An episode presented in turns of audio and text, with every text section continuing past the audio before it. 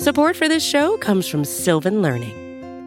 When children love learning, they can tackle any challenge life throws at them. Sylvan's Insight Assessment can help you determine if your child is ready for what's ahead. It can also identify gaps in learning and point out areas that could be of concern for your child so they can tackle what's to come. And right now, it's the best price of the year at $29. Go to sylvan29.com to learn more and get your child's assessment for only $29. That's S Y L V A N 29.com.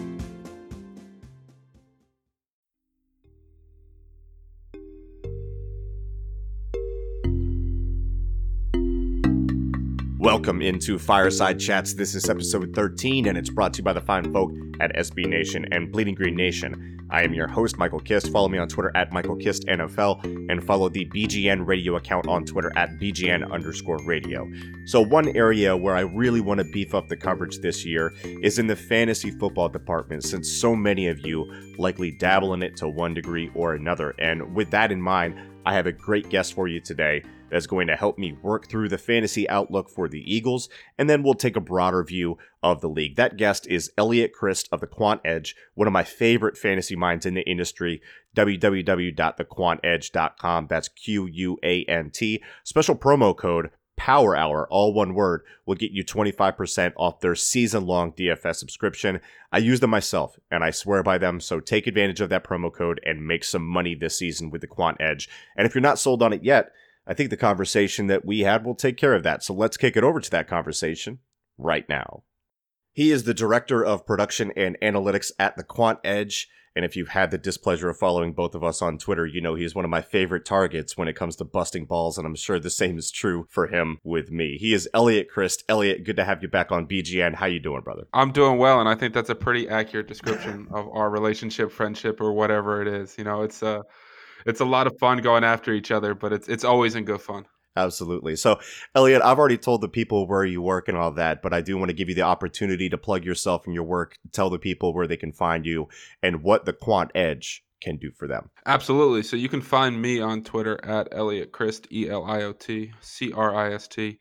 You can check out the website, thequantedge.com.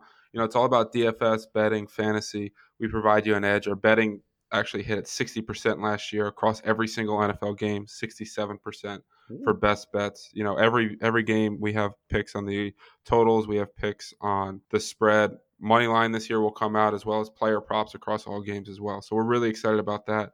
And then on the DFS side, you know, we have optimizers. Our brand new website's coming out uh, at the end of July a bunch of tools, you know, an injury tool, which is great for any NFL fan to see the impact when any player is on or off the field. You can check offensive linemen or defensive linemen or defensive backs, whatever you want to do.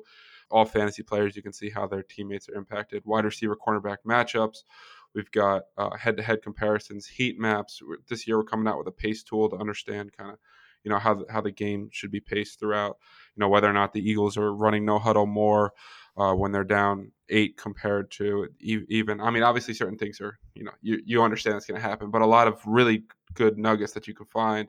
Uh, we're going to have dynamic rankings. We'll have ownership percentages. You know, game script tool. Basically, everything you can want to find an edge, you're going to be able to get at thequantedge.com, along with obviously content and premium membership chat and access to experts. So check it out, thequantedge.com. Yeah, I love it, man. And no matter what angle you're taking for following football, whether you're just doing it to learn more. Like I use the injury tool all the time because it shows you all of the in out splits and you know you can see the impact that Amari Cooper had very vividly on the Cowboys offense with that tool. You know, if you're gambling, if you're using it for fantasy, I, I, use it for a lot of different things. So go to thequantedge.com. Really excellent stuff there. And you don't just cover football too, right? Like for instance, are you on this big uh I know you were watching UFC. You guys cover all types of stuff. I just kind of wanted to talk about Amanda Nunes because she's like my new hero. oh, she she is something else. That was a that was a fun fight card. Yeah. There's some a lot of upsets. You know, the UFC was you know, it was a hell of a Saturday night we cover UFC, we have MLB, we have NBA, we have college basketball. This year we'll have college football as well. Mm. So, you know, we, we try to cover all the major sports. We'll eventually roll out NHL and golf. But basically, we want to be your one stop shop for analytics, analysis, tools, anything you need to kind of help you win. I love it. All right, so let's dial in on football now because that's what we're here to talk about today. And the first thing that I wanted to talk about, and we'll hit up some Eagles guys first before we expand out to the rest of the league. But Carson Wentz, franchise quarterback, is receiving a ton of hype heading into the 2019 season. Daniel Jeremiah, Louis Riddick, and others have talked about the potential for an MVP season and really outright guaranteed it in Riddick's case. How sold are you on his fantasy ceiling being one of the best in the league, and how are you treating him entering drafts? Yeah, I'm I'm very excited about Carson Wentz and this whole Eagles offense. You know, I think it's absolutely loaded you know, Wentz is healthy now, and that's a big deal. You know, before he tore his ACL, he was probably the front runner for MVP, right? He was 2nd mm-hmm. overall among quarterbacks in fantasy points. What I love is that they the Eagles throw the ball a lot. They were 89th percentile on pass attempts. He averaged two and a half touchdowns per game. Not, his his touchdown rate was probably going to regress some, but this offense just offers so many weapons and so many opportunities to score. And they were also they were getting up big in games and kind of taking the foot off the gas in the fourth quarter. So if they didn't get up big because of touchdown regression, there might be more volume. So it could kind of balance it itself out. And the other thing is, you know, they did a lot of zone read. They they had a lot of opportunities for Wentz to use his legs, and he was just such a high floor player. And I think he has that opportunity again this year because, quite frankly, I think this has the opportunity to be the best Eagles offense in the Pederson era. Yeah. For for me, you know, the, I think the missing piece for this team is DeSean Jackson. Mm. His ability to take the top off of defense, and you know, he's I he's not quite what he was his first Eagles run, but he's still a hell of a player as long as he's healthy. You know, and they've tried a couple years with Torrey Smith or Mike Wallace, and it just hasn't worked out. Right? Torrey Smith was flat out bad, and Mike Wallace got hurt. He only saw three targets last year. I mean, yeah. we're talking about a team where Alshon Jeffery's been leading the team in average depth of target, and here comes DeSean Jackson, who averaged 19, or had an average aDOT of 19 yards last year. And, you know, if you look at every quarterback he's ever played, the Colt McCoys, Ryan Fitzpatrick's, RG3s, Kevin Kolb's, Nick Foles. I know Nick Foles is a hero among Eagles fans, but he's not very good. Uh, Vince Young, you know, McNabb towards the end. Vick, like he's elevated every single one of these guys, with kind of the exception of Jameis Winston. But you know, he's just I think he's such a mm-hmm. key miss, missing piece to this offense where they have elements at every level. They have dynamic playmakers, and I think Wentz is in for a massive year you alluded to it already. Part of the reason for Wentz being so hyped is the weapons surrounding him, but that depth is both a blessing and a curse if you're a fantasy player, uh, perhaps looking to stack Wentz or just go grab a weapon on what's presumably going to be a very productive offense. So let's kind of dial in on one that you already hit on with Alshon Jeffery and DeSean Jackson, how that dynamic works together how am I to decide which to go with? Because it feels like they could both see very volatile waves of production throughout the season. For instance, even without the presence of the aforementioned Mike Wallace last year, Jeffery would go from games of two catches for 39 yards to eight and seven catches for 74 and 88 yards, respectively, and then three combined touchdowns. And then he would follow that up, followed by five straight games of 50 yards or less and no touchdowns. So uh, would you encourage a strategy where you select, you know, Jeffery, and then maybe you get an injury handcuff with JJ Arcega Whiteside, or are you a DeSean Jackson guy, or are you kind of staying away from both unless the value is too good to pass up? I mean, I think it's a situation where, you know, fantasy for me, so much is not necessarily the player, it's the cost associated with them. Mm-hmm. So the thing I really like about both these guys, quite frankly, and unfortunately, Jack, people are starting to catch on with DeSean Jackson, there's so much ceiling built into their current cost. You know, when I can get an Alshon Jeffrey in the sixth or seventh round, you know, I can play matchups that week and understand there's going to be, you know, ebbs and flows of his production, but he's, you know, a touchdown guy in a high potent offense. Mm. And it's a situation where I'm not paying for a ceiling. I'm kind of paying him for it at his floor. And I th- I think, you know, he's not going to be one of these receivers that can match it like a DeAndre Hopkins, but I don't have to pay that cost for him. So in best ball, which uh, if your users don't know what that is, basically you draft your team and then you don't touch it again, and whoever has the most points at the end of the season wins. Um, where you draft a lot of teams. I really like to stack this Eagles offense because of its unpredictability. But I know throughout the course of the season, this team's going to have 35 point games. Once they'll throw four touchdowns, and Jeffery and DeSean Jackson will be huge pieces of that. So, but basically, I like both guys at cost because I think there's a lot of ceiling involved with both. But I, you have to understand there is going to be volatility, especially with DeSean Jackson, right? I mean, mm-hmm. he'll have games where he'll have three catches for 140 yards and two touchdowns, and other games where he has two targets for and ends up like 11 yards. I mean, it's, it's just kind of the nature of the beast with him. But as as long as it's built into the cost, I'm all about chasing the upside. Yeah, with DeSean, you know, I'm looking at the heat map that we're going to have to talk about later, but 58%, 10 points, 33% over 15 points or 15 points plus. So not too bad there. But yeah, what you're really hoping on is the home run ball. And really, I mean, the connection between Wentz and DeSean leading up to this point they seem to be on the same page. So that's a very exciting thing for the Eagles looking for a serious deep threat. And if Wentz is having an MVP type season, you're going to see a lot of bombs to DeSean Jackson. So I do like the value there. And like you said, if you can get Jeffery out of value at a good spot and then play matchups from there and kind of hope you guess right on when to play him, then yeah, absolutely. But let's let's go to the running back position because I think there's there's a similar situation there, just not with the dynamic talent that the Eagles have at wide receiver. Because you're looking at Miles Sanders, who they drafted, and a lot of people expect big things out of them. I know we here at BGN are a little more uh, tepid with our expectations when it comes to him, especially considering his pass pro concerns and whatnot. Howard is excellent in pass pro, so they also have Jordan Howard in the backfield. How are you sussing out that backfield? Are you just fading the whole thing? Yeah, I mean, I feel like every year we get to the Eagles, it's like this is the year where it's like, you know, Doug Pederson has always done running back by committee, but this is the year it all changes because they finally have the talent, and that's what. It, like we did the same thing with Jay Ajayi last year. yeah, like they spent draft capital on Miles Sanders. Obviously, I do think he's a talented running back, but like you mentioned, there are concerns in pass pro. That's what Howard does well, though Howard is not a good receiver. Right. You know what Howard has succeeded in, you know, with different forms of blocking, the Eagles do very well as well. So, and no Eagle running back last year saw more than 62% of the snaps. Yep. And snaps are the highest correlated statistic to running back fantasy success. Again, in best ball, I'm happy to take either guy later because the, one of the two of them or both of them are probably going to have weeks of fantasy production for sure. But in redraft, it's going to be tough to know. And if they're really splitting snaps evenly, there's not a ton of value to be had here, despite the fact that both guys can help the Eagles be successful this year. Yeah, as somebody who covers the Eagles, obviously, I'm probably out on taking either of them because you, just like you said, every year we do the same song and song and dance with this backfield going well who's the bell cow going to be? Like they don't that's not that's not their thing. Even when they get a hot hand like josh adams last year you still saw his snaps reduce significantly for you know in certain weeks. So it's hard to predict and the eagles are to me anyway unless miles sanders you know two three years down the line maybe starts to show himself as a bell cow back a third down receiver you know with improved pass pro uh, I, i'm i'm out on taking anybody in that backfield right now. What about the tight end position? Because there's a similar dynamic with the wide receiver position. Obviously, Zach Ertz was still very productive last year, setting records, but Dallas Goedert's snap counts rose and stabilized towards the end of the season, ending the regular season with six straight games playing over half of the offensive snaps.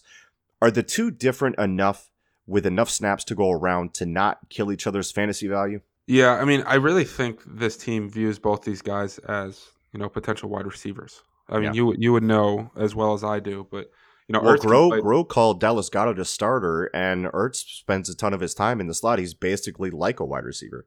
That's what I was about to say. Like, I think honestly, Zach Ertz is kind of the slot receiver on this team, and Goedert it's going to end up being the tight end, and Nelson Agholor is going to take a back seat. Mm. It technically won't be eleven personnel, but that's what it's going to look like. yeah. Um, I know Ertz is very excited about Sean Jackson because he felt like he always had a safety over the top of him hmm. and that Jackson's going to really help him there. His target volume probably has to come down. I mean, 10 targets per game nearly is what he averaged last year, and he was the number one tight end in all of red zone opportunities. I do think you'll see that these guys, these quarterbacks tend to really find their guy they like in the red zone. And I think that Ertz will remain that. But man, I love Goedert's upside. I loved him coming out. I, I feel like he'd be higher drafted right now Eh, based on his statistics if that one Cowboys call didn't get reversed. I was going to ask about that. That was 75 yards and a touchdown would have been huge for his stat line. yeah, and eh, eh, keep in mind these tight ends, you know, after the top 3 guys, they're so volatile that that play could legit move him up a bunch this year when you're when you're looking back at his statistics, but you know, he's going to play 50, 60% of the snaps. That puts him in the fantasy relevant conversation absolutely. I think the nice thing about Goedert is that he's you know, he's a hot name right now, but he's still affordable. Ertz, if something does happen to Zach Ertz, he's a league winner. You know what I mean? He's going to step yeah. right into that Ertz role and just get massive amount of volume and absolutely crush at his current cost. So one of the things I always look for in late round guys is do you have standalone value at, at your draft position? And if there is an injury, can you vault up into like a guy that would go in the top three or four rounds? And I think that's exactly what Dallas Goedert is. Yeah. In redraft, you certainly don't want him to be your number one tight end because you're going to have weeks of extreme volatility with that snap count. But as a second tight end where he can spot start, and if a Zach Ertz injury happens, and in best ball he's going to score some touchdowns this year for sure. I, am a huge Dallas Goedert guy, and I think this the ceiling for him is is massive. And you know, I think he's got a decent floor throughout the course of the season with how much he's going to be involved in the offense. And you make a great point about Ertz. Like, what if somebody does go down? And not wishing injury upon Ertz, but uh, Ertz for three seasons in a row didn't play all 16 games last year he did and you know he's he's been fairly durable but still not the most durable guy and i think you're right if he goes down i think Goedert is definitely in that conversation of, of, of being a league winner so you're you're high on Goedert, and i think you know my expectation for Goedert, if ertz is healthy throughout the season hopefully he is is something around 500 yards five touchdowns maybe 600 yards six touchdowns is his ceiling for Ertz, do you see his his last year production that 1,100 plus yards, the eight touchdowns? Do you still feel that stable even with the emergence of Goedert? I think the touchdowns is still going to be there because of how they really like to use him in the red zone. Yeah, I think he'll probably drop in the yardage category for sure because I just don't see the the sheer amount of volume going there. Though again, one one thing that I think he does have going for him is the DeSean Jackson thing really opens up the offense. You know, he could be more efficient on some of his targets. Yeah. But I, I think it's a situation for me where, you know, George Kittle's got some concern too with Jimmy Garoppolo coming back and how much the offense is still going to run through him. But I would I think I would lean Kittle over Ertz right now. Yeah, yeah, I'm a big Kittle guy, as we've said on this on this network before. So that's kind of our overview of the Eagles entering the season. When we come back here on Bleeding Green Nation, talking with Elliot Crist of the Quant Edge, we're going to take a more broad view around the league and talk about you know 1.01. Who do you draft? And moving forward throughout the draft, some of the better values and guys that we would fade as well. That's up next here on Bleeding Green Nation. Support for this show comes from Sylvan Learning. As a parent, you want your child to have every opportunity, but giving them the tools they need to tackle every challenge, that takes a team. Now more than ever, educational support tailored exactly to what your child needs can make all the difference. That's why parents have trusted Sylvan Learning for 45 years as the ultimate teammate in their child's educational journey, instilling in them a love for learning and a passion for reaching the next level. And Sylvan's Insight Assessment can identify gaps in learning and areas that could be of concern for your child.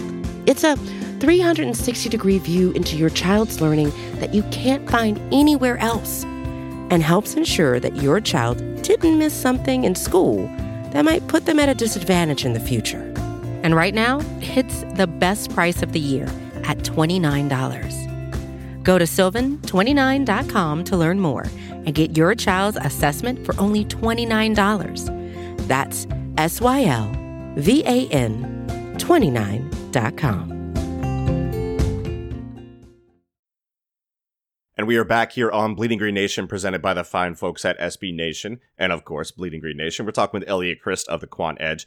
Let's take a more overall view around the league for the second portion of this show here, Elliot. So let's zero in on the poor souls with the number one overall pick in their fantasy drafts. One major target is Saquon Barkley of the New York Giants, and there's been some recent chatter about fading him, perhaps from those with the second overall selection.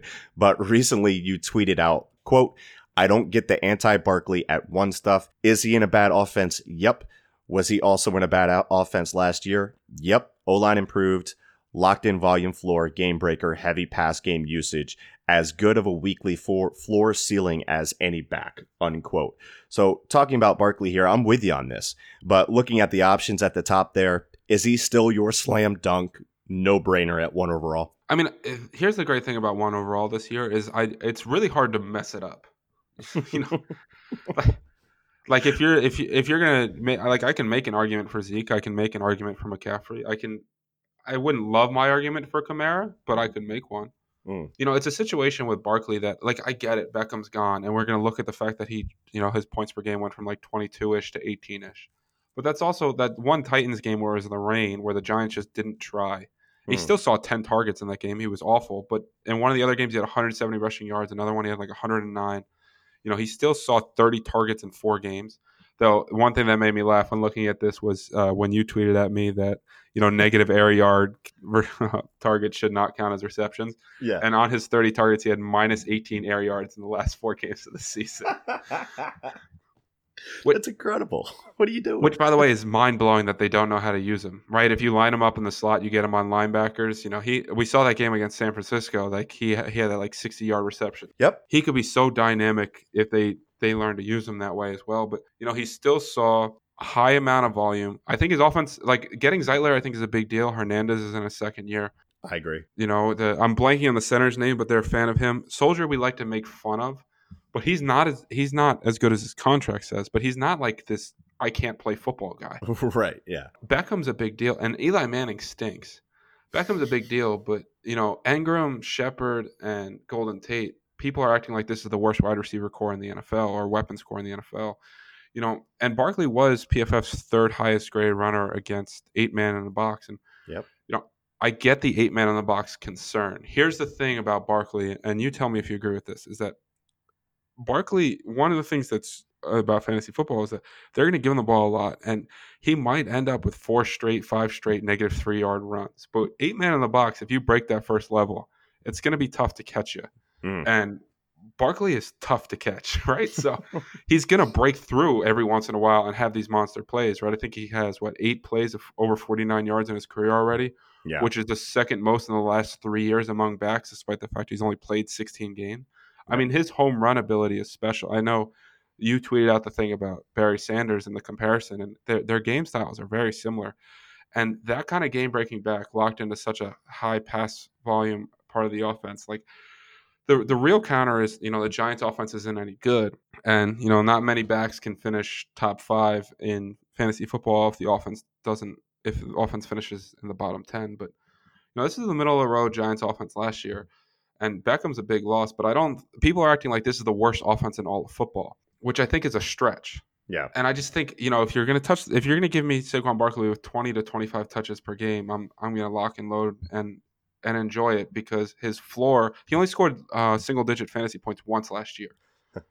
it's just, it's just, it's just a great situation. But are you going to ask me why is he so much better than McCaffrey or Zeke? Like, it's going to be hard for me to poke holes in their resumes as well. Yeah. So it's a situation where if you really like Zeke or if you really like McCaffrey, it's okay to go for it. But this whole Barkley can't be a top five running back this year thing really confuses me. Yeah, and I, I agree with you on a lot of those points. And one thing that I would have mentioned, like, would you be concerned about the amount of touches that Barkley is going to get because of the risk of injury? But you can say that for Ezekiel Elliott. You can say that for Christian McCaffrey, and, and all of them have been pretty healthy throughout their careers. So really, for me, it's Barkley at one. What about Christian McCaffrey from the Panthers? Because he put up similar numbers to Barkley in different ways. He put up nearly 2,000 yards from scrimmage, only 100 less than Barkley, only two less touchdowns, 107 receptions versus Barkley's 91.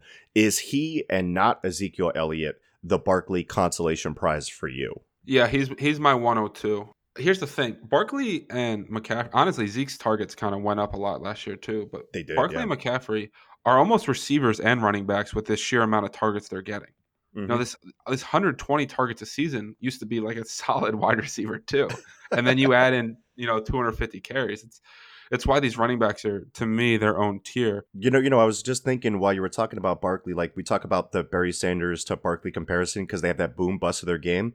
Well, if you could take Barry Sanders and then flash forward, you know, 20, 30 years to the modern passing game and put his skill set as a receiver, like, yeah, I'm taking that all day.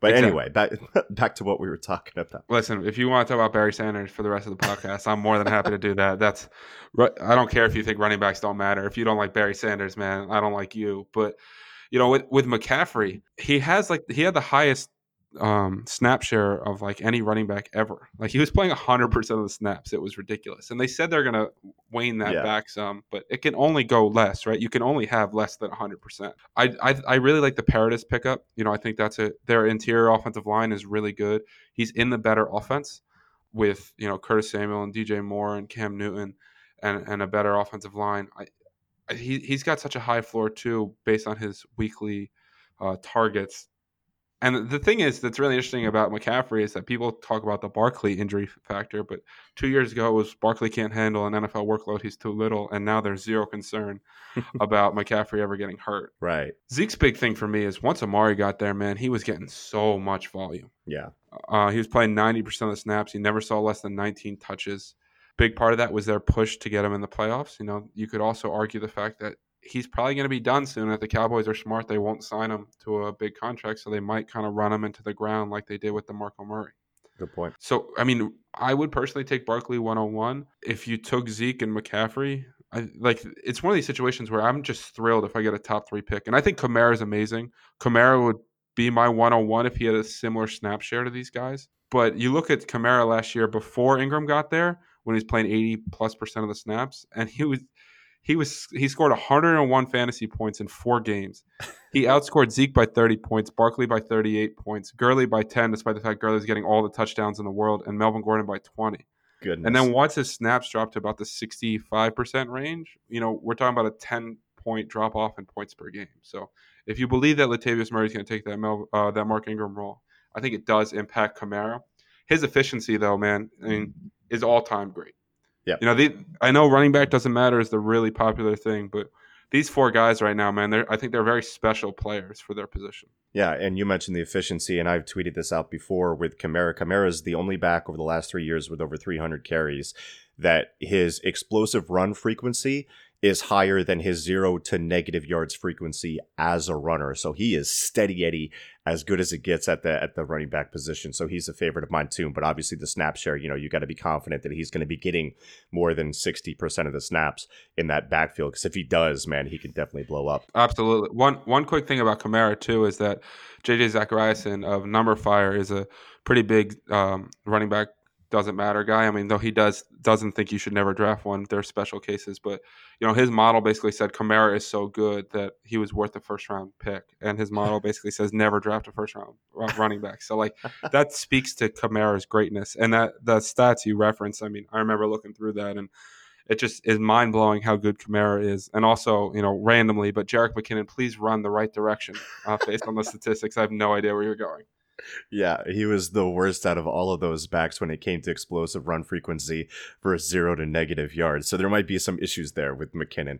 Let's take a look at the wide receiver position here. And there was an article written at the Quant Edge, which was a 2018 Fanball wide receiver heat map. Now, I'm a fantasy player, but I'm also a fantasy novice for the most part. But in this article, I see that the 2019 average draft position for DeAndre Hopkins at the time of the article was 6.3, while Davante Adams is at 8.7. But when you check the heat map, you see the stability Adams brought last year. 100% of his games, he scored 15 points or more, the only wide receiver to do that in the league.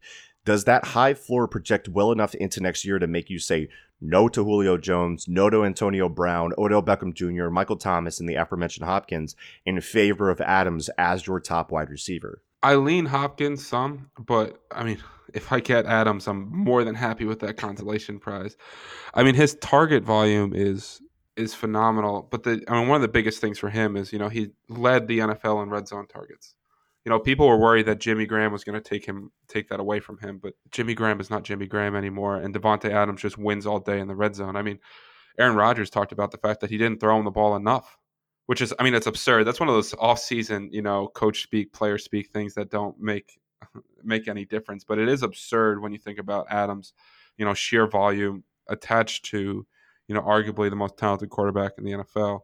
I really don't want to argue about Aaron Rodgers. It's just a situation where I'm not going to slander him either. But it's just when your wide receiver can be attached to a great quarterback and he's locked into significant volume, like eight or more targets per game, plus he's going to get all the red zone looks. And I know red zone stats can be noise in terms of predicting touchdowns in the future, but you know, if, if it's every year he's getting 40% of the red zone looks, he's going to score some touchdowns. Um, I, I really like Davante Adams. So in this article, and I like the way that this was laid out, you have green light, orange light, and red light. A couple duos that could present solid value are Adam Thielen and Stefon Diggs for the Vikings. Also Christian Kirk and Larry, Larry Fitzgerald of the Arizona Cardinals. So I'm in on Thielen and Diggs. I think they're top. They're both top 15 wide receivers. You feel like those guys are going to get theirs regardless. So I'm interested to see them mentioned in the same breath as a shake your situation in Arizona with a rookie head coach and a rookie quarterback. Are you in on picking up one of Kliff's toys, or are you a little more skeptical than the author here? First off, you know your your frequent co-host Ben uh, wrote an article that the Cardinal their path to the Cardinals Super Bowl. So shout out to him on this. So no matter what I say, I am not higher on the Cardinals than he is. I'm a big Christian Kirk guy this year, just because you know at the end of the day, what Kliff is going to do is they're going to go fast, and there's going to be a lot of volume in that offense. Hmm. And you know Thielen and Diggs are the far better fantasy players, but when you add in costs, Kirk and Fitzgerald are are good values. Kirk has really shot up the board as guys like Evan Silva have talked about him.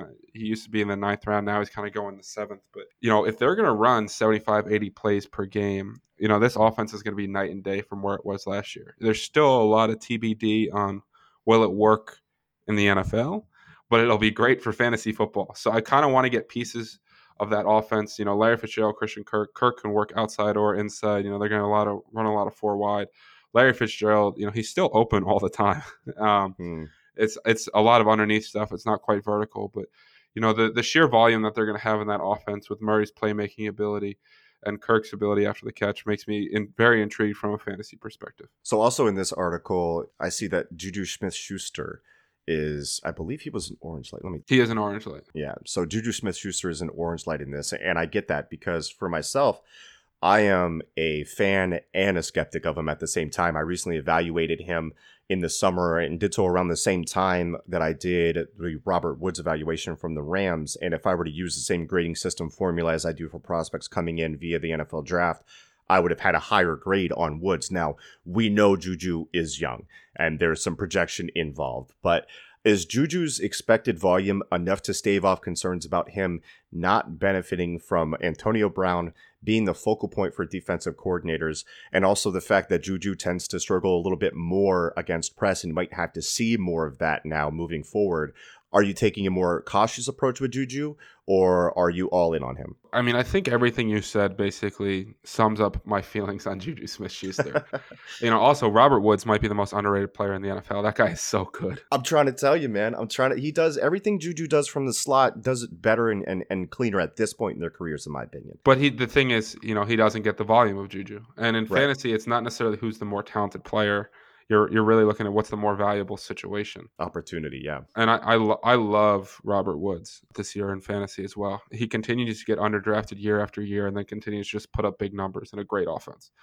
With Juju, you know, a big thing for me is the volume's going to be there, right? The Steelers pass as much as any team in the NFL. There's a ton of target vacants, uh, vacancy with Antonio Brown leaving, and his biggest competition for targets is Donte Moncrief, who I don't really care what he ran in the 40. Uh, I'm going to continue to look at his NFL career not being impressive and not get super worried about him. I Yeah. like James Washington coming out, but he did struggle some last year. My question is like, is Juju going to stay in the slot? Because I think that's where he's best. Correct. You know, my big concern at USC was how he really struggled to separate. When the Steelers came in and they used him well, I actually remember you and I talked about this. I thought he was overdrafted by the Steelers, and from a fantasy perspective, I had concern if they were going to put him on the outside. I didn't think he would step into that role and succeed. And you were like, if they move him in the slot, he could have a lot of success early on, and that's what they did. Because I was down on Juju, but I like the situation in Pittsburgh. It's perfect for him. Well, it was. I mean, Pitt, Pittsburgh knows how to draft wide receivers historically Correct. too. Yeah. Here's my thing about Juju is I think he's a tier below Davante Adams, DeAndre Hopkins, Julio Jones, Odell Beckham, and Michael Thomas. Mhm. If you're gonna draft him in that range, I'm out. But once he kind of goes into the like, I have him right below Antonio Brown, uh, the Mike Evans tier. I'm okay with it because of the sheer volume, even if he's not on that level of talent. Just because if he's gonna get that much opportunity, it's going to be hard for him to fail from a fantasy perspective. So Yeah. I'm not going out of my way to get him, but if he falls, I'm willing to take that upside there. That's fair. I definitely understand that point. Today, you published an article highlighting the AFC East and their fantasy outlook. And, and I had a question in my notes about players you'll be fading. So I'll just piggyback off that and just start the discussion with DeVante Parker, wide receiver of the Dolphins, the offseason darling uh, of every beat reporter in Miami. Uh, how how is he looking? Are you fading him? Because I'm fading the heck out of him. Listen, I'm not doing this again. I I, I stopped doing it like two years ago, but every Yeah. year. It's so funny. Like this guy wasn't getting drafted a month ago, and then a report comes out that DeVante Parker looks like an all-world receiver in the middle of June, and then he starts going to the twelfth round, and I'm like, guys, Yeah. This is like year number five. We're doing this. Like, please stop doing this. now, the receiver I really like in Miami is Kenny Stills, especially with Ryan Fitzpatrick looking like he's going to start. Because if there's a YOLO quarterback in the NFL, it's Ryan Fitzpatrick, and he likes to throw the ball deep.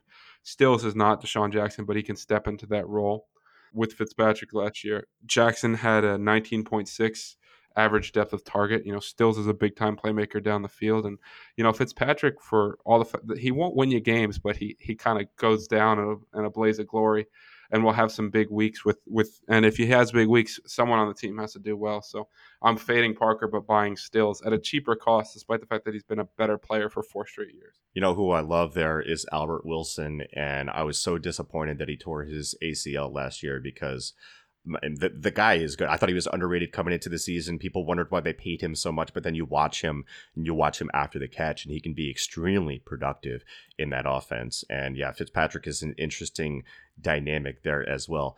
As we look around towards the rest of the AFC East, who who are some other guys that you're just kind of out on right now? Uh, I'm out on Le'Veon Bell, just mm. because it's a situation where, like, as a Jets fan uh, as an educated Jets fan, I was not excited about the signing. As uh, just like a, I was excited that we actually have like a big name player on the team, um, just from like a fanhood standpoint. But yeah, you know, Adam Gase, he runs such a slow offense without Peyton Manning, and less plays is bad for running back. It's going to be a worse offensive line.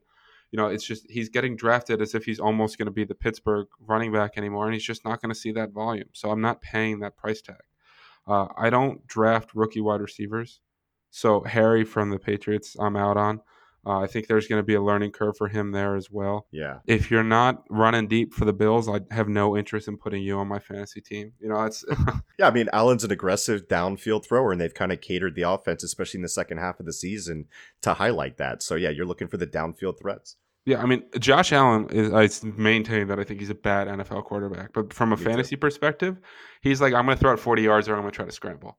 And I'm like, I wish all my fantasy quarterbacks did that. They would never win games, but it would be fantastic for for, for fantasy, right? Because exactly. rushing yards and, and chunk plays are what you're looking for. And John Brown and Robert Foster fit that. Like the Cole Beasley signing confuses me because I don't think he fits what Josh Allen wants to do at all and they have about 85 running backs, 12 of which are over 35 years old. So like I have I'm not touching that backfield. Yeah, Cole Beasley is funny because you take this smaller guy for an inaccurate quarterback and you're thinking when are they ever going to hook up? But yeah, I mean the the, the Robert Foster thing as you noted in the article, third highest aDOT the second half of the year at 20.8 at that average depth of target is really nice caught 22 of 33 passes while seeing 27% of team air yards. So that's, like you said, the end quote there big plays and free. So I'm a, I'm a big believer in Robert Foster. And you're right, Allen isn't a great quarterback, but I think he's fantastically fun for fantasy. Any other guys that you want to mention as far as guys that you might be way higher on? We can go outside the AFC West here just for just for a last couple here before we wrap up. But is there anybody you've been fighting, pounding the table for on the timeline, either for or against, that we haven't mentioned yet? Yeah, I mean, one guy in the AFC East that I'll stick with is Robbie Anderson. I think he's in for a really big year. The, the second half of the year, he dominated with Sam Darnold. He's clearly Darnold's go-to guy you know, he didn't have the the volume of Mike Evans and Juju Smith Schuster, but his piece of the pie was bigger than theirs. So if there there is if Adam Gase does do anything with this offense and they they're able to run more than the least plays per game in the NFL, you know, because they the Jets were 29th in place or 26th in place per game. It's not like they were running very many plays either. I really think Anderson's got a major upside. He's really developed as a receiver from a guy that couldn't get off press to potentially a legitimate number one. Curtis Samuel is a guy that I'm I'm really high on this year as well. I mean, you're looking at a guy that once Funchess stepped out of the picture, looking at eight or more targets, explosive plays, getting involved in the run game. They find creative ways to get him the football. That offense could be fun. It's kind, it has a chance to be a real college like feel to it. Who are you drafting first? Are you drafting DJ Moore or are you drafting Curtis Samuel? So I, I think Moore is going to score more fantasy points, but if I had to choose between Moore in the fifth round and Samuel in the ninth round, I'm taking Samuel all day long. Oh, okay. Josh Gordon's a guy that's free, and if he actually plays this year, he can be a wide receiver too for you. You have to understand there's a chance he doesn't play at all, but he's got a chance to be suspended for four to six games or an entire season. And if he's only suspended for four to six games, you know he he can come in and win you a league at the end. Dede Westbrook's a guy that's shaping up to potentially get a lot of volume and one of my favorite late round guys is Chase Edmonds of the Cardinals. With how many their offensive line's bad, But with how many plays they're going to run, DJ cannot be on the field the whole time. I anticipate probably a 75 25 split. And Edmonds getting some pass game work on a team that could run 75, 80 plays per game. And if something happens to DJ, Chase Edmonds is going to, you know, be a league winner.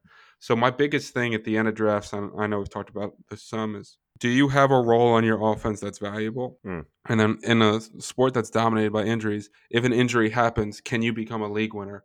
And Chase Edmonds, Dallas Goedert, guys like that are the kind of guys I'm targeting because it's impossible to predict injuries. But if you set yourself up so that if a big one happens, that you can win a league, that's that's the way I like to attack end of drafts. I love it. I'm a much smarter fantasy person coming into this draft now because I didn't do nearly enough research. But that's you know these shows are kind of catered to me so that I can learn, and then hopefully the listeners learn as well. So I appreciate you stopping in, Elliot. Let the listeners know one more time where they can find you, where they can find your stuff at the Quant Edge. Mike, I just want to thank you again for for having me on, man. This was such a blast. You know, you know, you can find me on Twitter at Elliot Crist, E L I O T C R I S T. Uh, check out the quantedge.com. We talked about all the tools. The new website's coming out soon.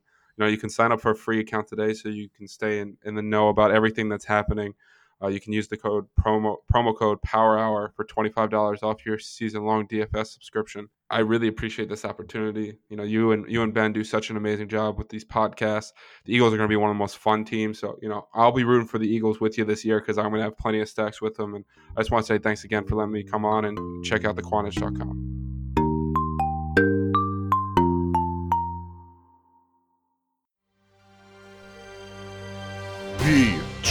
BGN